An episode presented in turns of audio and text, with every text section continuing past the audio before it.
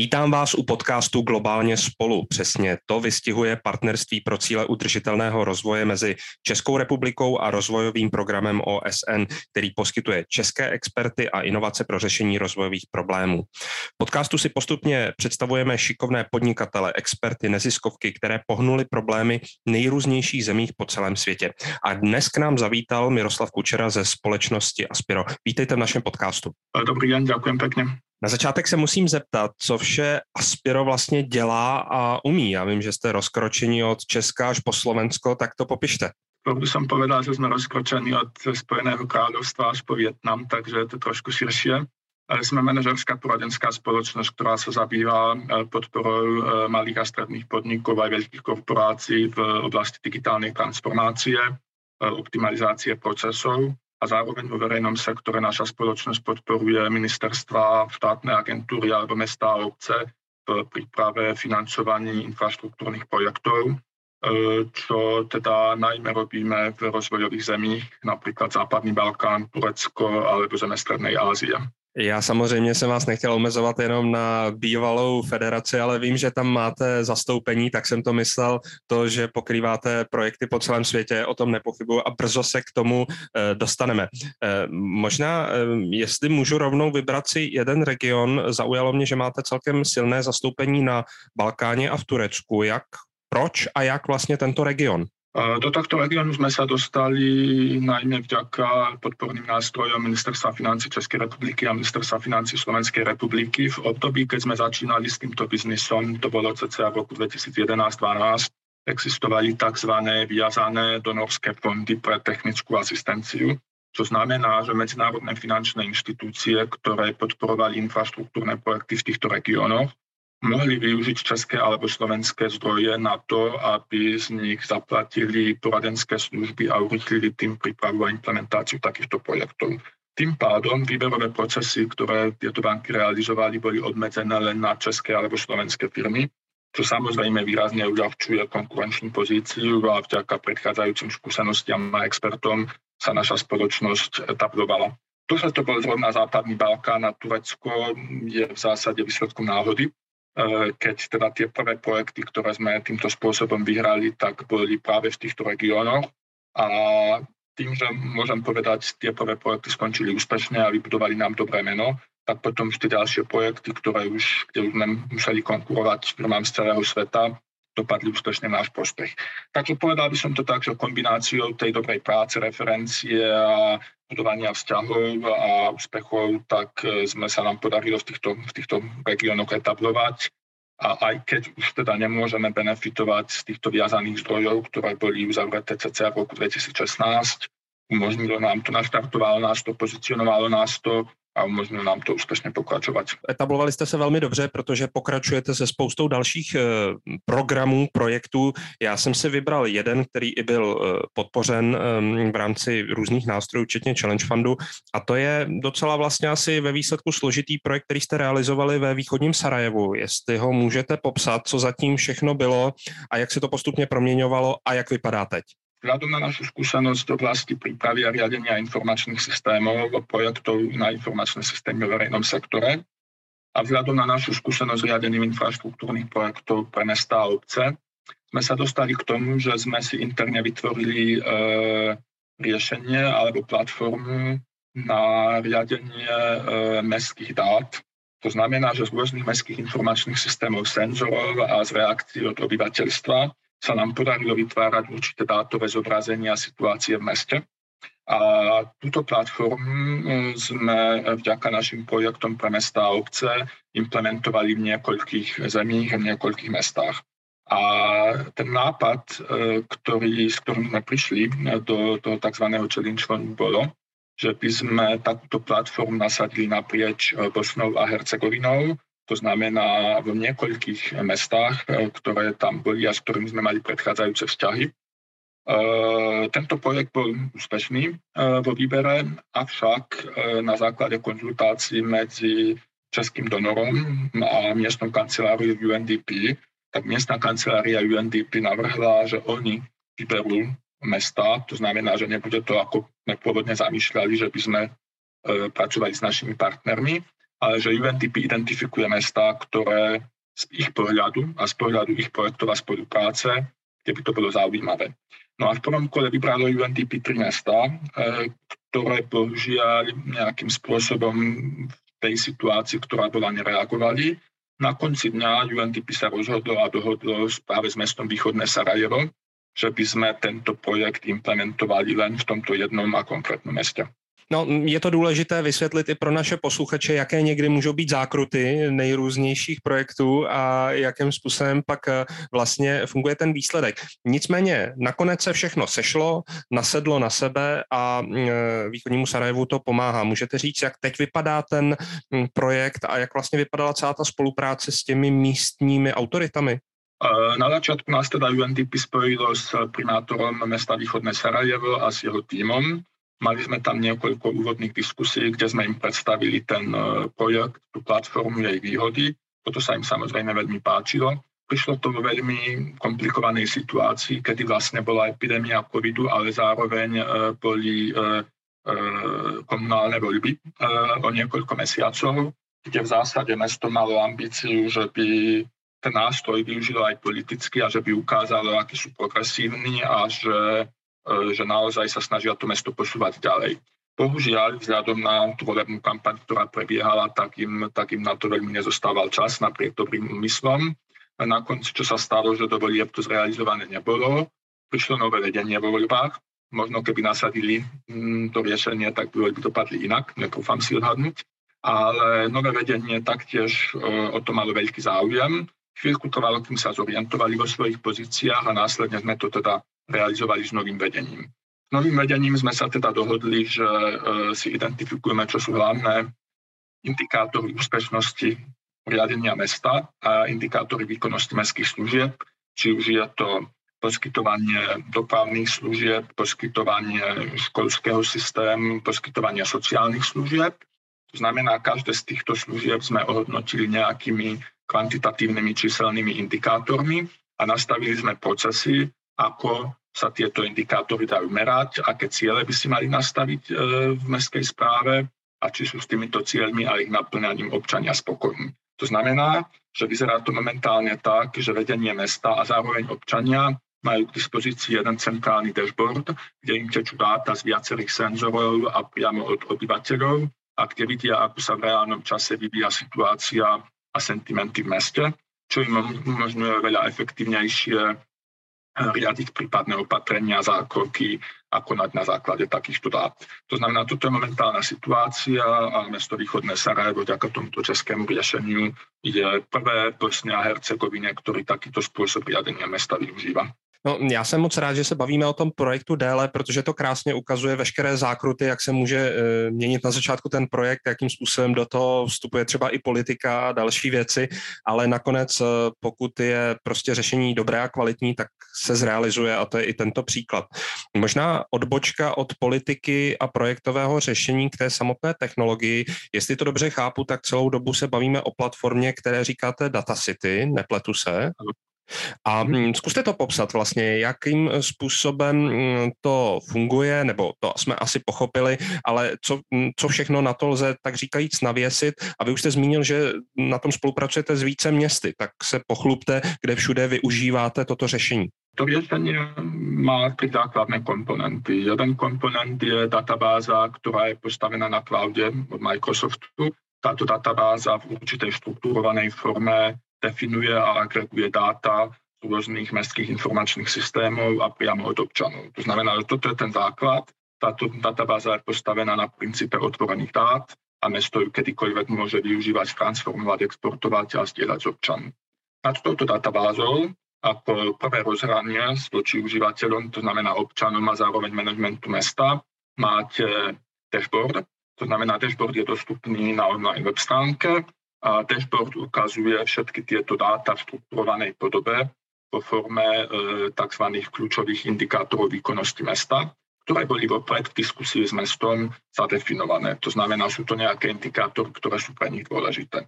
Tie dáta sa zobrazujú na, tejto, na tomto dashboarde a podľa týchto dát si teda môže vedenie mesta určovať ďalšie priority a aktivovať, deaktivovať rôzne mestské politiky, opatrenia, subvencie, stimuly krátka zefektívňuje to rozhodovanie toho mesta.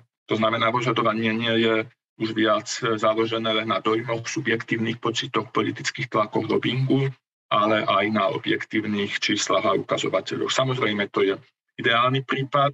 Často sa môže stať, že vedenie mesta si tie dáta môže prispôsobovať, alebo sa rozhoduje, že zobrazí niektoré údaje, tie, ktoré im vyhovujú a tie, ktoré im nevyhovujú, tak tie nezobrazí, ale môžem skonštatovať, že toto nie je prípad východného Sarajeva našťastie. A tretím komponentom tohto riešenia je mobilná aplikácia, ktorá je k dispozícii na platformách Android a iOS. A táto mobilná aplikácia v zásade zobrazuje to isté, čo aj ten dashboard, trošku užívateľsky príjemnejšom rozhraní.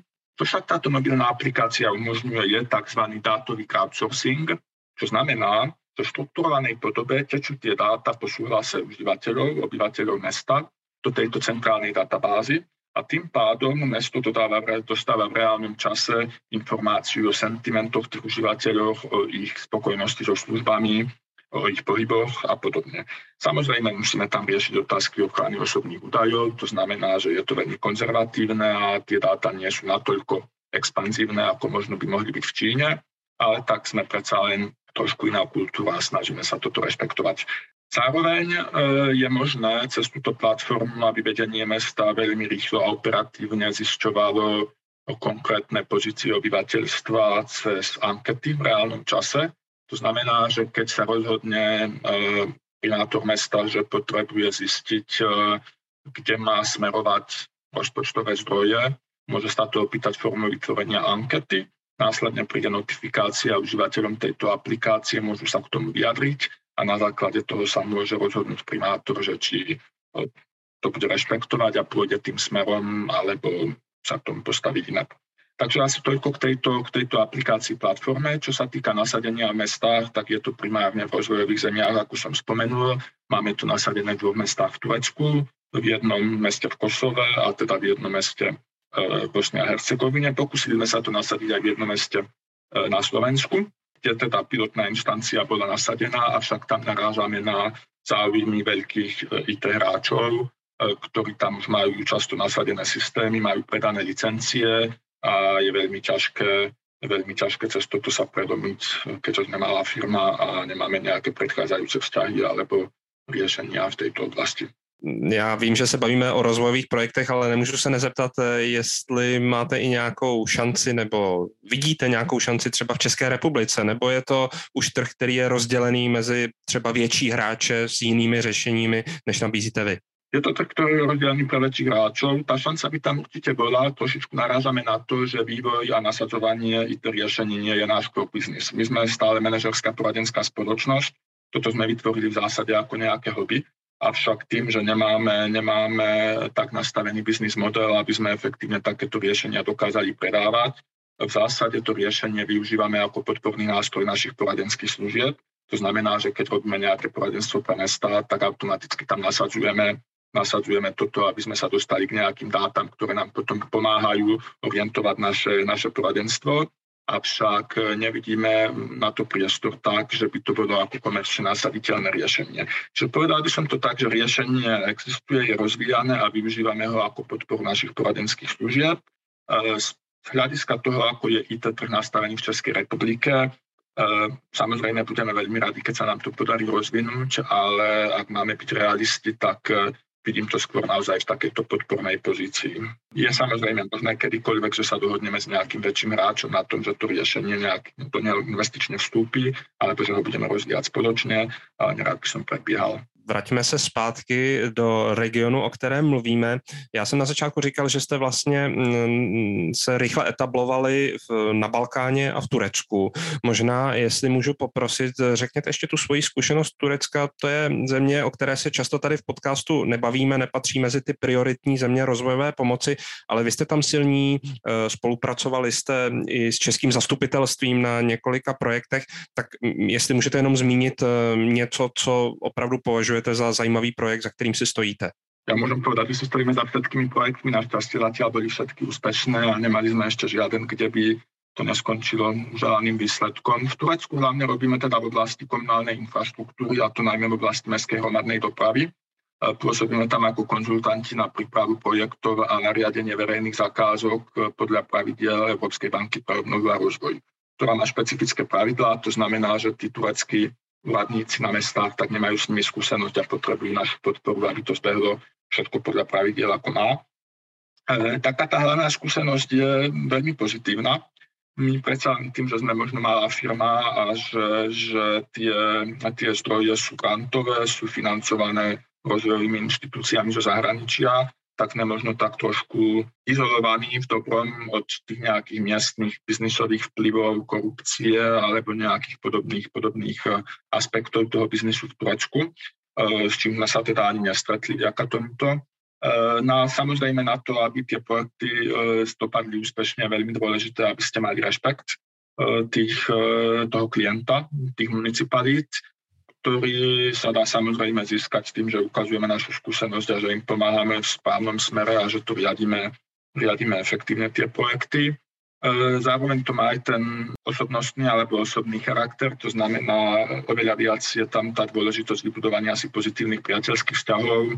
To samozrejme vie byť niekedy trošičku ťažšie, keďže tá jazyková bariéra tam je značná a hlavne mimo Istanbulu a Ankary, tak e, nájsť niekoho, kto hovorí anglicky, nehovorím len česky alebo slovensky, je, je dosť ťažké. E, čiže do určitej miery toto situáciu komplikuje, ale na druhú stranu, pokiaľ vidia aj tí miestni, že voči máte ten rešpekt, že tam chodíte rád, že si to viete užiť a že, že sa im naozaj snažíte pomôcť, aj možno nad rámec tej zmluvy alebo tých formálnych očakávaní, ktoré tam sú, tak samozrejme si to veľmi váži a vytvoríte si tie vzťahy a následne z toho vznikajú aj ďalšie projekty. To znamená, takto sa nám to stalo napríklad v meste Gaziantep, čo je mesto pri hraniciach so Sýriou, kde sme už v zásade zrealizovali tri projekty.